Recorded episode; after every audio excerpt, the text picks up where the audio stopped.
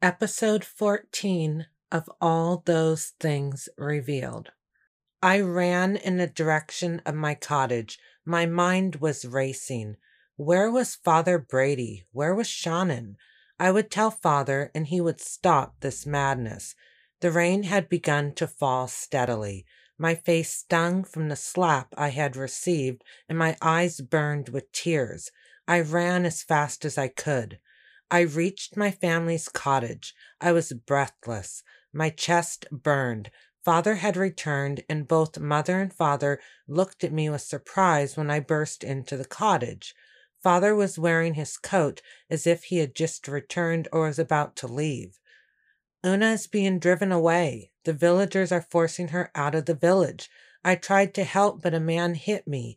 I couldn't get past him to help her, I said, tears brimming over my eyes. Father, you must help her, I said. Father walked to me and touched my reddened cheek where the man had slapped me. We cannot interfere. These are their ways. You must remember that, he said, caressing my reddened cheek. I stared at him in disbelief. I would have slapped you too, he said in a cold, even tone. He turned away from me and walked out of the cottage. I shook my head, but I did not speak. I knew that he was wrong. Their ways were our ways because their truths were our truths. That is what father had taught me, and now he denied it. Mother stood aloof. I felt nothing but disgust for both of them at that time. I returned to my room. I tore off my shawl and sank onto my bed. I felt defeated. I thought of all that I had seen. I shuddered at the thought of Una's humiliation and I worried for her safety. I asked myself again about the whereabouts of Father Brady and Senán. I thought of Father McMahon's hateful and vile words that incited the crowd. He had challenged a crazed and excited crowd to attack a woman. He was a coward. I sat up abruptly. Father McMahon was a coward. He must have known that Father Brady would not be with Una. He knew, I said aloud. I quickly grabbed my shawl and went to my door. Father had left. I heard Mother upstairs with Eamon's body. I quietly walked to the front door and carefully opened it. As soon as I had closed the door behind me, I began to run. I ran to the only person that I knew could help even though I did not know him at all. I ran to Dunas' house. It did not take long for me to reach the main gate. As I ran to the gate, Mr. Massey's carriage was preparing to leave. His driver slowed. Mr. Massey emerged from his carriage. He motioned for me to approach him. I did not wait on ceremony. I rushed towards Mr. Massey. The village has gone mad, I blurted out. Calm yourself, dear, he said. I stopped and took a deep breath. I have heard that something has happened, but I was given no details. I was on my way to the village just now. Can you tell me what has happened? he asked in a calm voice. I looked at his face. He was concerned and was clearly making an effort to keep his voice calm. The villagers turned on Miss O'Day. They are driving her out of the village. Father McMahon, he I said before Mr. Massey cut me off in mid sentence. That son of a bitch, he said in an angry, low voice. After a few moments, he returned his gaze to me and added, Get into my carriage. We are going to your family now. He reached for my hand. I was soon pulled into the carriage. We sped away at a dangerously fast pace. I sat quietly with my hands folded in front of me. Mr. Massey looked at me. He forced a smile. I'll take care of this, he said. We arrived within a few minutes. Mother opened our front door and looked with surprise when I emerged from the carriage, followed by Mr. Massey. Mr. Massey ran to our front door. Mother ushered him in. She gave me a long look. Mrs. Delamar, I need to speak with you and your husband immediately, Mr. Massey said. Mother nodded.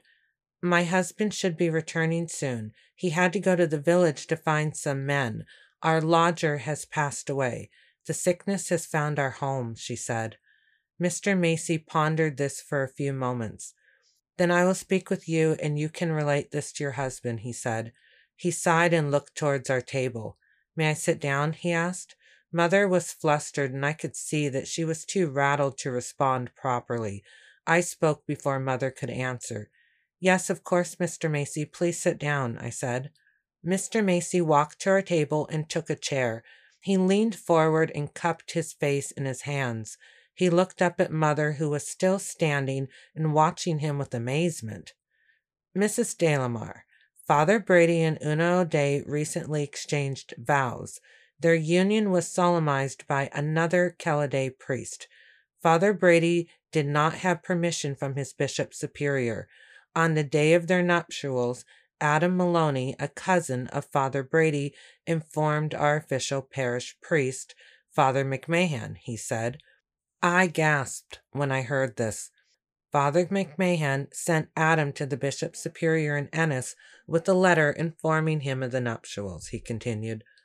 I thought of Father McMahon shouting obscenities at Father Brady and Una.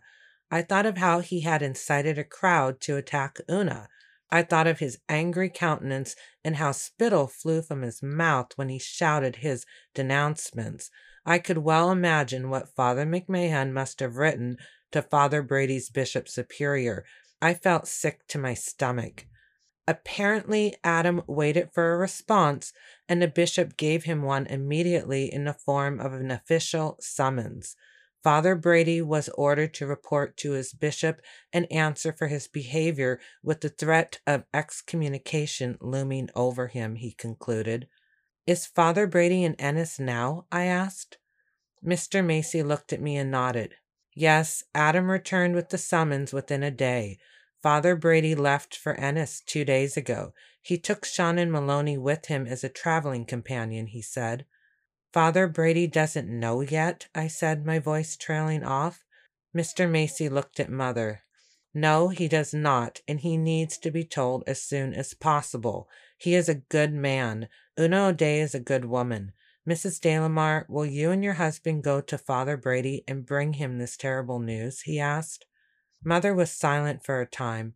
Mr. Massey, why should it be me and my husband? We do not know him well, she said. After what has happened in the village, I cannot say that I trust many of the villagers, and Father Brady certainly will not on hearing this news. I need to send someone that he trusts, he said. Mother nodded in agreement.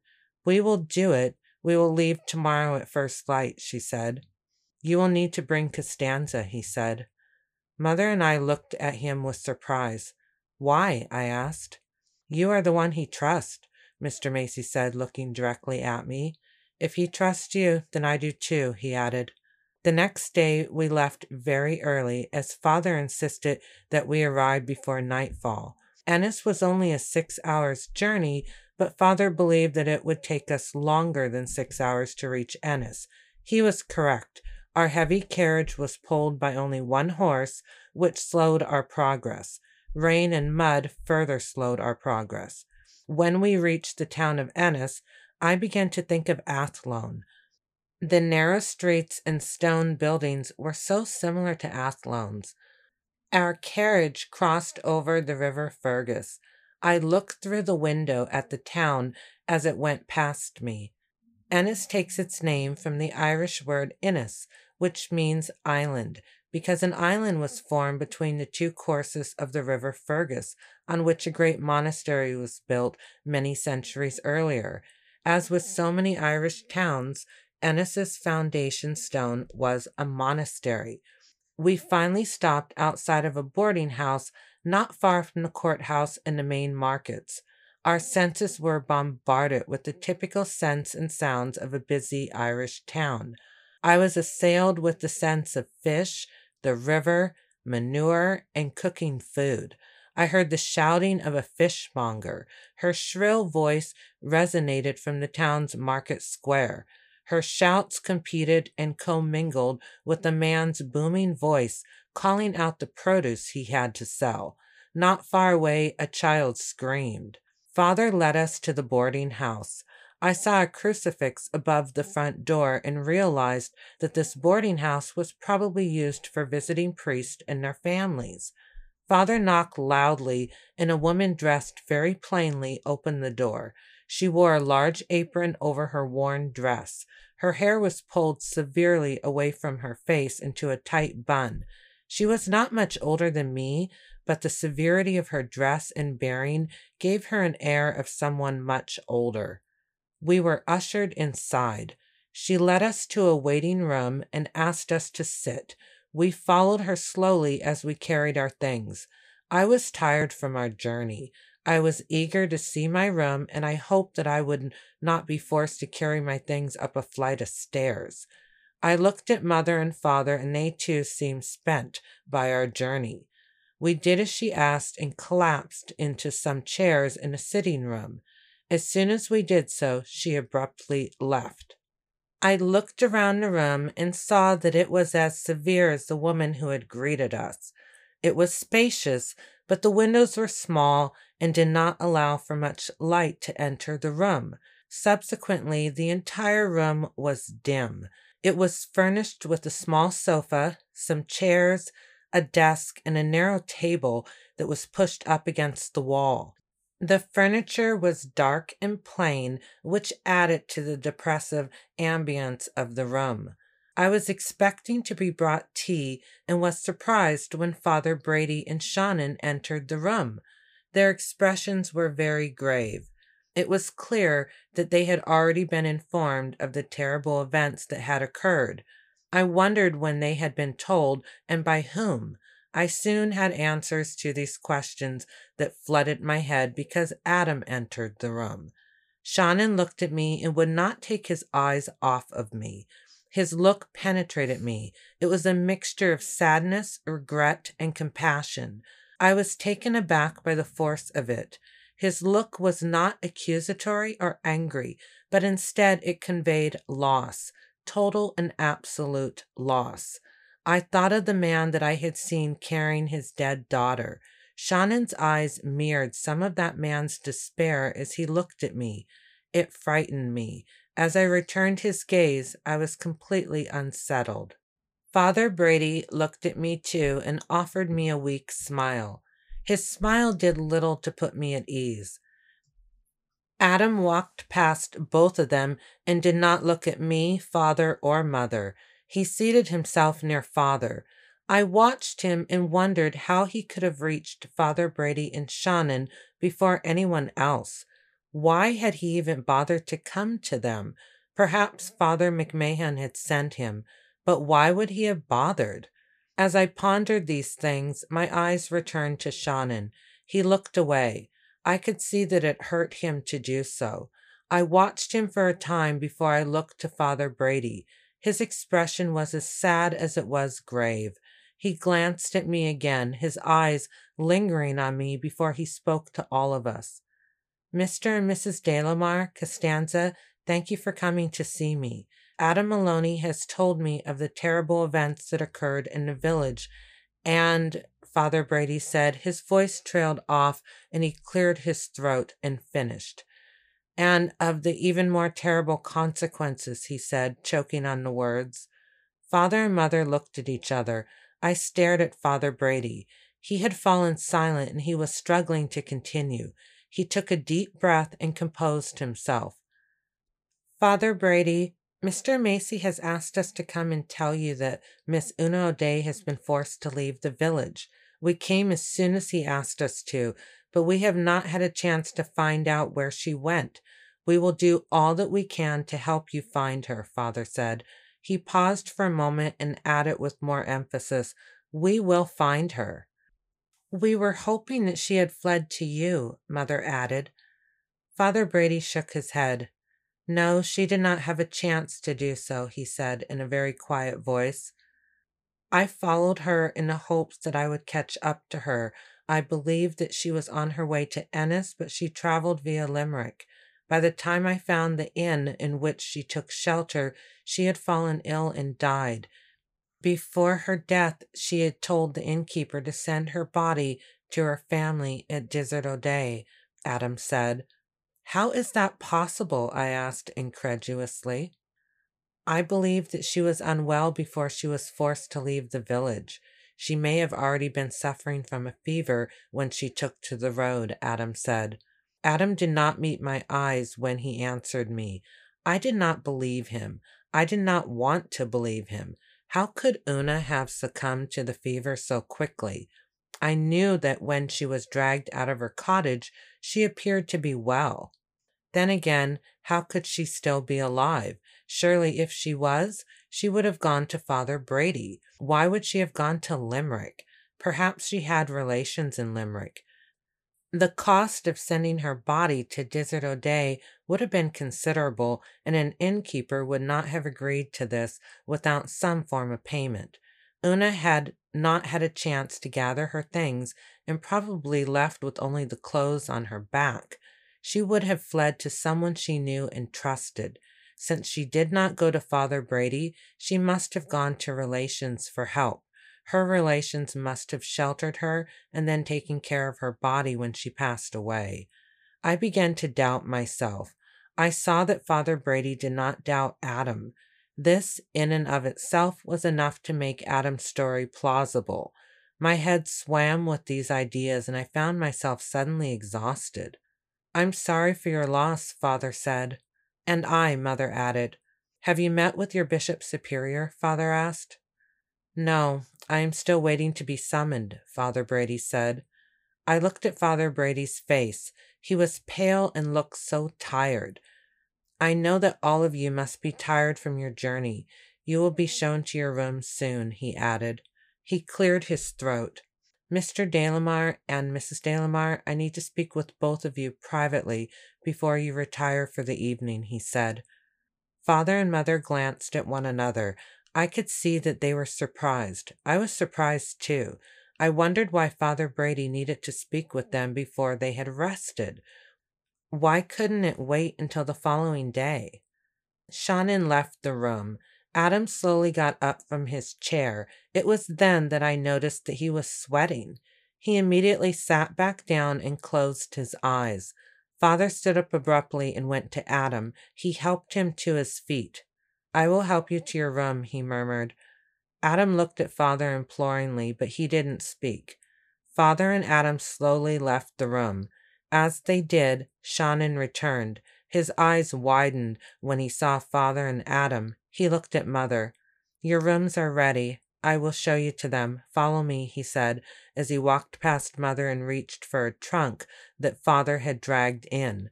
Father Brady reached for Mother's large trunk. I had taken a smaller trunk, but it was still heavy. I dragged it as I followed Senán down a narrow hall. He stopped in front of one door and called to me, Constanza, this room is yours. Thank you, I murmured. Mother continued to follow him down the hall. I opened the door to my room and entered. I adjusted my eyes to the lighting, which was even poorer than the lighting in the sitting room. The room was very small. It was furnished with a small bed, a chest, and a small table. A chair was pressed up against the table. I closed the door behind me. As soon as I did, I heard a knock on the door. I opened it and saw Senán. He handed me a candle with a candle holder. Senán, I began. He looked down and I could see that he was on the verge of tears. He would not look me in the eye. He reached for the doorknob and closed the door between us. I stood motionless and stunned. I pressed my head against the door. My thoughts raced as I thought of how Senán had looked at me when he had entered the waiting room. His face was that of a broken man. I wondered if he had finally learned of my secret. I felt my face flush at the thought of it. His strange behavior must be his reaction to learning of my shame. I felt tears well up in my eyes and I blinked them away. I sat in my room in an agitated state for more than an hour until I finally heard another knock on my door. I opened my door and found the young servant girl holding towels and washing water. I opened my door wider and she entered. She placed both on my small table. She looked at me blankly. Will you please follow me? she asked. I followed her down the hall and soon found myself in the kitchen. It smelled of roasted meat, strong tea, and bread. My stomach rumbled, and I tried to think of the last time I had eaten. It had been a small meal when I first woke. I was surprised to find myself standing in the kitchen. She looked at me and saw the surprise on my face. Our dining room is in use for as long as it takes Father Brady and your parents to finish. I thought that you must be hungry after your journey, she said, motioning towards the table that was presumably used by the servants. I could see that the girl was embarrassed. You are also welcome to eat in your room, but it is so small that I doubt you would be comfortable, she added quickly. I forced a smile. Thank you, I appreciate this. I would be happy to eat in the kitchen, I said. I knew that the girl would probably have gotten into some sort of trouble if it had been found out that she had offered to feed a guest in the kitchen where the servants ate. She was taking a risk by offering this option to me. I must have looked as though I needed a meal. She smiled at me.